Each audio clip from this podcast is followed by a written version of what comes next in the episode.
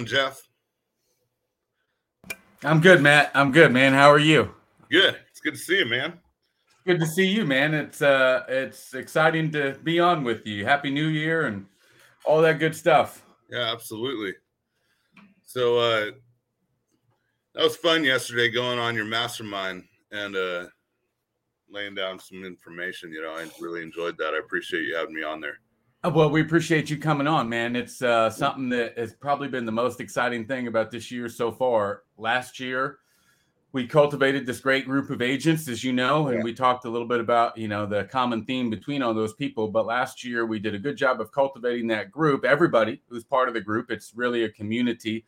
And then this year, we all kind of agreed that the theme is accountability. So, yeah. like you saw, we've got a dashboard. People are filling out Monday what we call a Monday mindset accountability form where they're yeah. making that public declaration, what right. their goals are for the week. And then on Friday, they're filling out a Friday finishing form and measuring yeah. the progress that's made. And, and then we're following what we consider the second rule of making a real true commitment. And that's that we're making it hurt by on every one of those calls twice a week that like you were on, we pull it up and we, we yeah. hold each other accountable. So it's been uh, fun it looked it was really it was really neat and interesting to me to watch uh, the way that the accountability changes people's mindsets almost instantly you know you had a couple people on there that had phone call reluctance and uh, it's like once they started talking about it all of a sudden well I, I, guess i could do this or i could do it this way or you know we could find a way around uh, the uncomfortable and, and live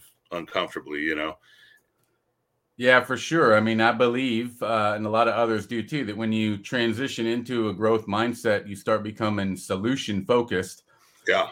And less problem focused. And right. so, anytime we can switch that perspective or the mental model that we're approaching things with, anytime we can make a switch like that and get more focused on the solution, I think we grow and we tend to enjoy it more Right. And uh, you know, sometimes it's hard to do that on your own, and you know that's why a mastermind community is great for that sort of thing because yeah. regularly you have people resetting your switch.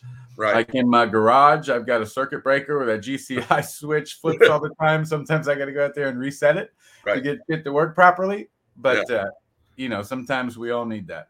I couldn't picture doing this business like when I first started with, you know, just kind of flying by the seat of my pants without having somebody, you know, here at where we are, we're we've got Steve McCarthy that, you know, is my personal accountability coach, and he makes sure that I stay on top of my phone calls, make sure I stay on top of doing all my my work, you know, and I I just couldn't picture not having that and still having the level of success that I've found, you know, yeah, it's tough to imagine, especially when you found somebody like that that has stretched you. You know, there's the yeah. Navy Navy SEALs or Special Forces show that's on TV right now, where they're right. taking celebrities and having them go through challenges. And, and, you know, a lot of that philosophy is about you like stretching a rubber band. You stretch it, and then mm-hmm. you let go, and then you stretch it a little bit more, and it goes a little farther, and then you let go and relax it, and you stretch it a little bit more. And so, when you find somebody who has stretched you and you've gone further than you thought. It's hard to imagine what you could have done by yourself. I know Steve. Steve's put in yeah. the work. You know, he's yeah. stretched himself, and other people have helped him stretch farther than he could himself. But you know, it's um, definitely hard to imagine. I spent, as I told you on on one of our private conversations, I spent almost 20 years in the investment world. Right. So those of you that are old enough to have seen Glengarry Glen Ross or the movie Wall Street or right Boiler Room or these days Wolf of Wall Street. Like I lived that environment for almost 20 years, and it was when I was younger, fun, yeah. made a whole bunch of money. Mm-hmm. But man, it was you know hardcore. ABC always be closing, one call close. I mean, the, the, stuff that you hear, see, even the stuff in the background got scared when I talked about it. I had a something fell out of the shelf, but um, you know, and but the, the advantage that you see in all those movies. I tell you one thing you don't see in any of those examples is you never see somebody in a room by themselves. Right. Because you can't usually manufacture the kind of positive mental attitude and the kind of yeah. enthusiasm that you need to do that job by yourself. And man, today, when because of COVID and a lot of other things, a lot of people are at home in an office or as yeah. like say, sometimes you know you're sitting in your silo by yourself in isolation, and it's tough to get motivated to call your database, to get motivated to call expired and for sale by right. to get motivated to go out and door knock like you do. Yeah, it, it's tough when you're the when you when you're the player, the coach in the crowd who's supposed to rah rah you on. It's yeah. pretty tough. It's pretty yeah. tough. I remember uh, when COVID first started. You know, we were working at home, and it was a nightmare because you know we had the kids like right there because you know they were doing their schooling from home right at the kitchen table.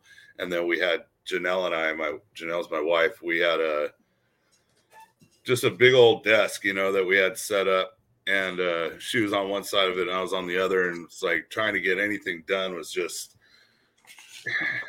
it wasn't working out, you know. I don't it's know funny. how how anyone can can work from the home.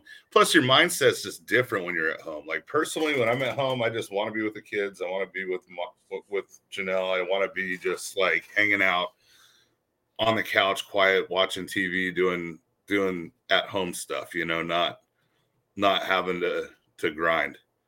Who wouldn't? Who wouldn't? Yeah. Right? Who, who wouldn't? Yeah. That's comfortable and that's enjoyable. And uh, there's a German term called Sitzfleisch mm-hmm. Sitzfleisch. And you know what it means is it means to sit in one place for an extended period of time, focused on doing one thing. Mm-hmm. And when you have all those other distractions on, it's it's hard to do that. Right. You know, and, and I think it's funny you mentioned everybody's schedule has adjusted recently. I learned a story from Joe D. DeSena, who created the Spartan races, for those of you that are familiar. And he was sharing he was in China touring offices, yeah. and he was in an office that had 1,200 or so employees. And he's walking through one of the floors and he looks over and he sees like some people with their head on their desk taking a nap. And he goes yeah. to the guy who's giving them the tour. He's like, What's up with those people? And he goes, Oh, they work 20 hour shifts and we let them take a nap, you know, for oh like 15, 20 minutes a day. And then he goes, and then he goes, and so then I keep walking a little bit further and I see like tents. I'm talking like North Face tents in the corner. Yeah. And I'm like, what's up with those people? Oh, those people work three days nonstop and we allow them to catch up and get a nap. And so, you know, his point was this whole thing about a four day work week, whatever your yeah opinion is on that. If we have to compete against that, we're going to have a hard time doing it. yeah. By you know by creating more distractions by by trying right. to work in a silo at home. Just to relate it back to what we were talking about. Yeah, absolutely. So uh, you were talking about some race yesterday that was like because there's like the Spartan race, which is super hard or whatever, and then what was the other one that yeah. you were talking about a little bit? It sounded just nuts. Well, the name of it, I'm sure, just uh, that rules out 99% of the population. It's called the Death Race. Yeah. And to believe, I have never heard of the Death Race. It's not that cheesy Quentin Tarantino movie either. This is a real deal. yeah. And, and so, um, you know, I run a lot. I just got back literally right. in time to make this call. Just got back from running a 5K, ran 13 or 15 miles on Sunday. And, you know, I've run the four by four by 48 every four hours or every. Yeah four hours, four miles for 48 hours, and uh, did a you know ultra marathons and all that. And uh, but I had never heard about this death race. Oh my no. god! And so you can't really even find out information about it. It happens out in the mountains of Vermont. It's thrown by Joe D. DeSena, who started the Spartan races. There's about right. 200 to 300 people that will apply each year. You don't know when it exactly starts you don't have a clue like what's involved the obstacles. Yeah. you don't know how long it is. It's just called over at a particular time when they think that you've suffered enough. You it's just unbelievable. It's unbelievable. And uh, the stories of the people that struggle to make through it are also pretty unbelievable. I bet.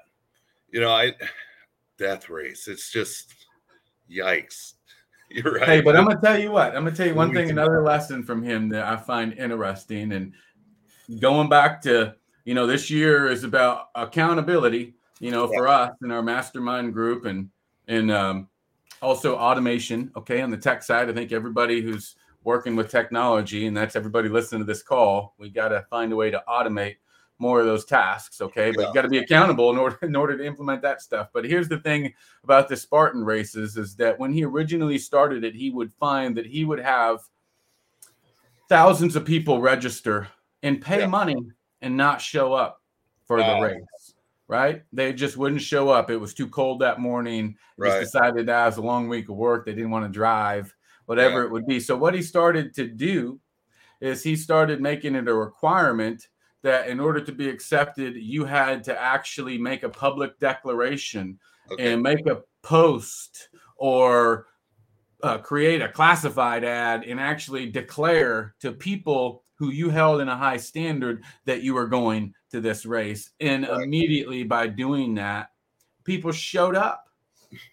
And so going back to, you know, in our mastermind group, we, we believe that the three things and what we hold ourselves to is when it comes to commitments, we need to make it public.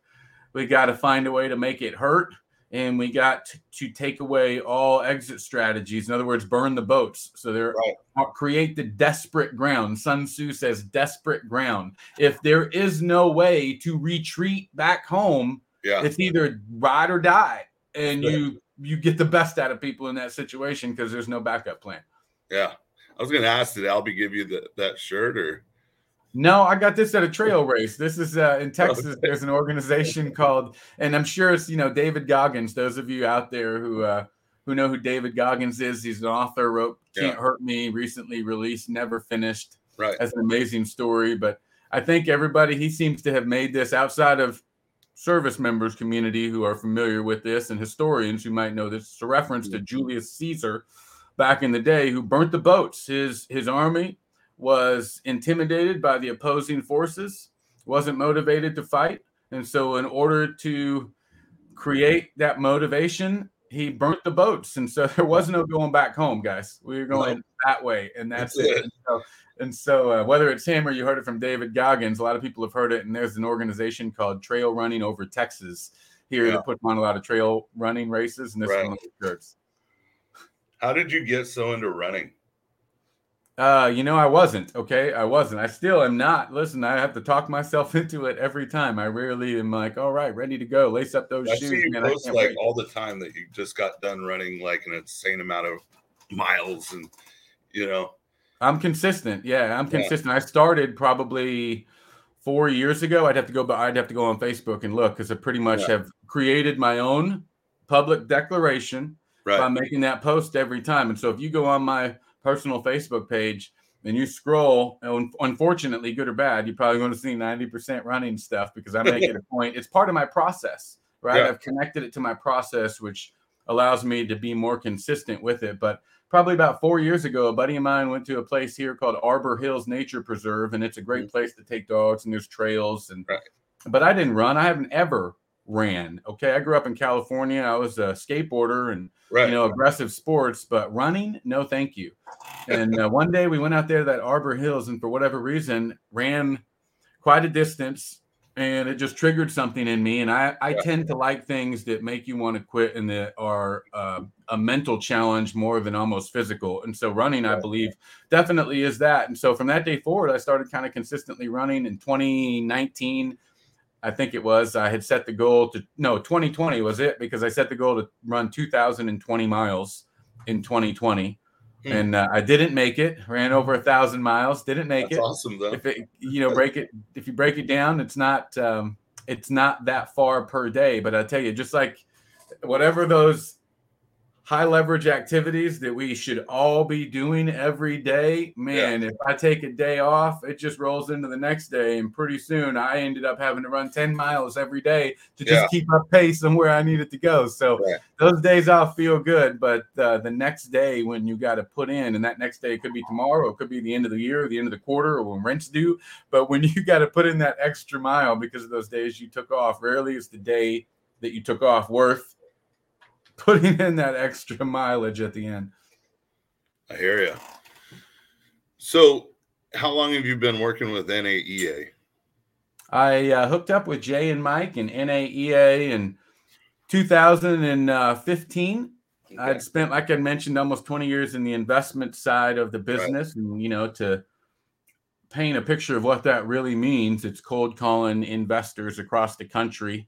Yeah. You know, 300 calls a day or three hours of talk time, sending out prospectuses, calling people up, trying to get them to, you know, invest six figure amounts, write a check over the phone, sight unseen, all that kind of stuff. There was nothing really glamorous about it unless you made some money and you quickly found a way to waste that. Trust me. Yeah. But uh, but I was looking for a change. You know, you tend to uh, get burnt out or you get pushed out or make a choice to leave something that you don't enjoy, regardless of what the material benefits are. Right. And if there are material benefits, but you don't enjoy it, you'll find a way to quickly make those material things disappear, whether through self sabotage or whatever. And so I was at a point where I wanted to change and had some skill sets that were applicable in a lot of areas. Uh, I hooked up with Jay and Mike by answering a corny ad, I think, on Craigslist or something at the time. And walked into a brokerage they had in Addison, Texas. Sat down with Wally Bressler, who was one of the top strategic real estate coaches in the business. Yeah, and uh, he said, "I think you're overqualified for this job, man. You know, you sure you want to come in here?" I said, "Dude, I'm just starting over yeah. and I'm willing to do whatever. And so uh, I joined Jay and Mike. They had a brokerage with about 10 inside sales agents who made okay. calls to expired, canceled for sale by owner, home value leads, circle prospecting data. Right. It's all they did for eight hours a day. And I sat down in cubicles and made those calls along with them and set listing appointments. We had a predominantly listing driven business, mm-hmm. closing over 300 transactions a year with that model. And so that was the initiation of of my uh, my my relationship with Jay and Mike and NAEA, and since that you know role's grown a lot over time, and we've right. done a lot of great things and helped a lot of great agents and continue to. I think NAEA is like the most amazing coaching that I've and training you know that I've ever had.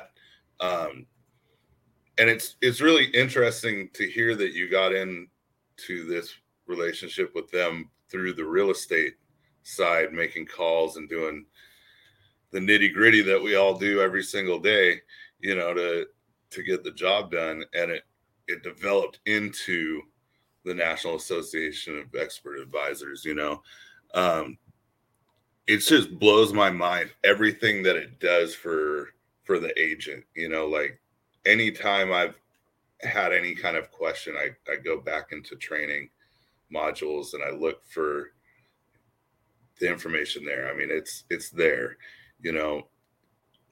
Yeah, what I find interesting is, especially right now, is stuff that you might have considered old school. You yeah. know, back back to new school, or you know, yeah. and it's getting back to basics, like you yeah. talked about with our mastermind group, and right. and what Jay and Mike created initially was built for times of uncertainty, times of you know a competitive market. There's roughly 4 million or so licensed real estate agents in the country, and you need to find a way to stand out and differentiate yourself. Right. And uh, that's what NAEA's training was really about at the core is differentiation, positioning yourself as an expert advisor versus a traditional real estate agent, being able to really unpack and describe in a way that's meaningful to your prospect, your buyer or seller, being able to describe what your value proposition is. And a lot of people have never even heard the term value proposition, let alone right. know how to articulate that in a meaningful way so that it influences the decision of somebody choosing to work with you. And so that's what our training was about. But any training, you've got to have something that you rely on as a process. And that process is the path out of poverty. Okay. Yeah. If you're not making any commissions, whatever it might be, is a process that's the path out of that situation. Yeah. And, you know, you brought up uh, people just need to know the process. Like, so many places that you go, so many different brokerages, uh, they all have different values, they have different uh, ideals, right? Janelle and I were at a different brokerage before EXP, and uh, they just didn't teach us what we needed to know. You know, we're like, what do we need to do? Well, you need to grind harder. Okay. At what? You know, it wasn't like, okay, go ahead and make phone calls. Okay, where are these phone numbers coming from? You know, they weren't like, okay, go ahead and invest in REDX or, you know, get one of these automated systems to to generate these numbers to help you make calls. You know, it was just grind harder. Mm-hmm. And uh, once we came over here and we got hooked up, you know, with the McCarthy's and NAEA, I mean, it just completely turned the light bulb on, you know, like really turned our whole business around, turned our mindsets around. Uh, I think it's a really great thing that is offered to agents at at every level. You can get get something out of it, and like you said, we're we're in a time right now where it is back to the basics. It really is sitting down and calling your database, making sure that you're reaching out to those people that have been reading your emails and uh, automated text messages, but are probably wondering is this person going to call me or are they just, you know, stringing me along? Because at some point, somebody's going to call that that person in your database and they're going to get the business, you know? So I think you're right. It right now with the way that the market is has shifted. I mean, if you're not knocking on doors and doing open houses and and calling your database, uh, you might be falling behind. Yeah, and you got to interrupt people where they're at these days. Okay, you don't uh, you don't go out on Main Street and look for the general store. You go online and you find you know information through your feed or on the internet, and whoever's paid the most, whether it's running an ad or they've got the best SEO, you know, practices or whatever it is, right? Um, people are interrupting you where you're at, and that's yeah. how most of us are choosing to engage with who we do. Now, there's familiarity that's built up over time, and so when we make that choice, you know, it's oftentimes because of some of uh, you know the familiarity that's been built up over time. But you got to interrupt people where they're at and and reach out to them. Uh, yeah, I love know. that you brought that up because you know every real estate agent for some reason like their goal is to have a billboard and i thought about that one day because i mean i got there to that point where i was like why do i want a billboard and i really just like broke it down. Matt, why do you want a billboard? It's so I could see myself driving to work and back every day. You know what I mean? Like when it comes down to it, everything that I've done as far as search engine optimization for a business, that's what that's where the eyeballs are. You know, it's that internet visibility. That's where the money should go. And it's a whole heck of a lot cheaper than having a billboard and a radio ad and, you know, like everybody's going to see it when they go online. When they hit Facebook, they hit Google first. Your ads coming up. You know, if you attach a an ad pixel to a listing, it's going to come up every single time those keywords are hit, and uh, it's just a whole lot more beneficial for your business to make sure that your SEO is in line than to have the billboard so you can, you know, or the I always think it's funny when people get a uh, a bus bench, right? Like I want people that are taking the bus to know that I'm a realtor. More than likely, maybe some of them might be in the market, but it, I just don't feel like that's my target market, right? Mm. Whereas with internet marketing, you can, you know, use just a little bit of keyword marketing goes a long way, and uh, yeah, it's just way more beneficial and way cheaper. Well, and you know, it's definitely a place to start. I think it, you know, and depends on the situation. If listen, if you're in a small market or you know in an uh, area where there's that main intersection that gets a lot of views, because as you said, you know, Matt, what we're talking about is eyeballs and where they're at today. Okay, everybody back in the day listened to the radio, then it was TV, you know, and through a lot of other mediums, but today, you know, most of the eyeballs are on their phone. And right. so if the goal is to get the most impressions there's a much cheaper way of doing it. Okay, now if if you know what your metrics are, and you know there's a lot of people probably who are doing large teams who are doing radio and and doing billboards and things like that. But I promise you that along with that, and what creates exponential rates of return for the radio ads and the billboard and everything else or those processes that underlie that. And it's, yeah. you know, if somebody sees a billboard and they happen to go on and type my name into their web browser, what's going to come up then? And right.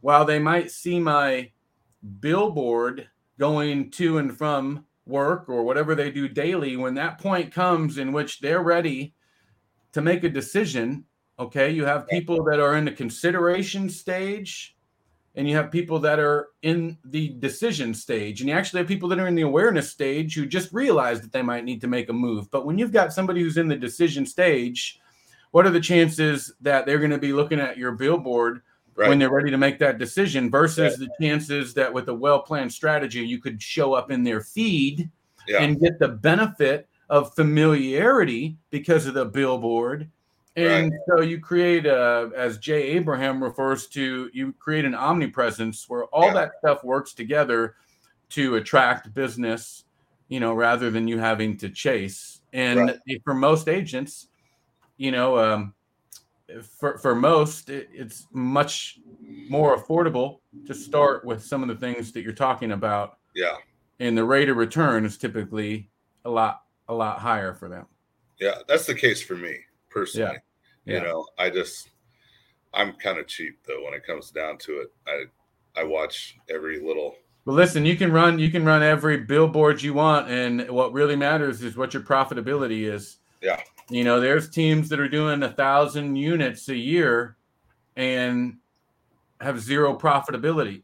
Okay. Right. You could you could be closing 50 deals a year and have profitability. And so, you know, there's a big big difference uh, between the two. For sure. Well, hey, man, I really appreciate you coming on today. I don't want to take up too much of your time. Uh, stick around for a moment. I will do, man. Thank you for having me on, Matt.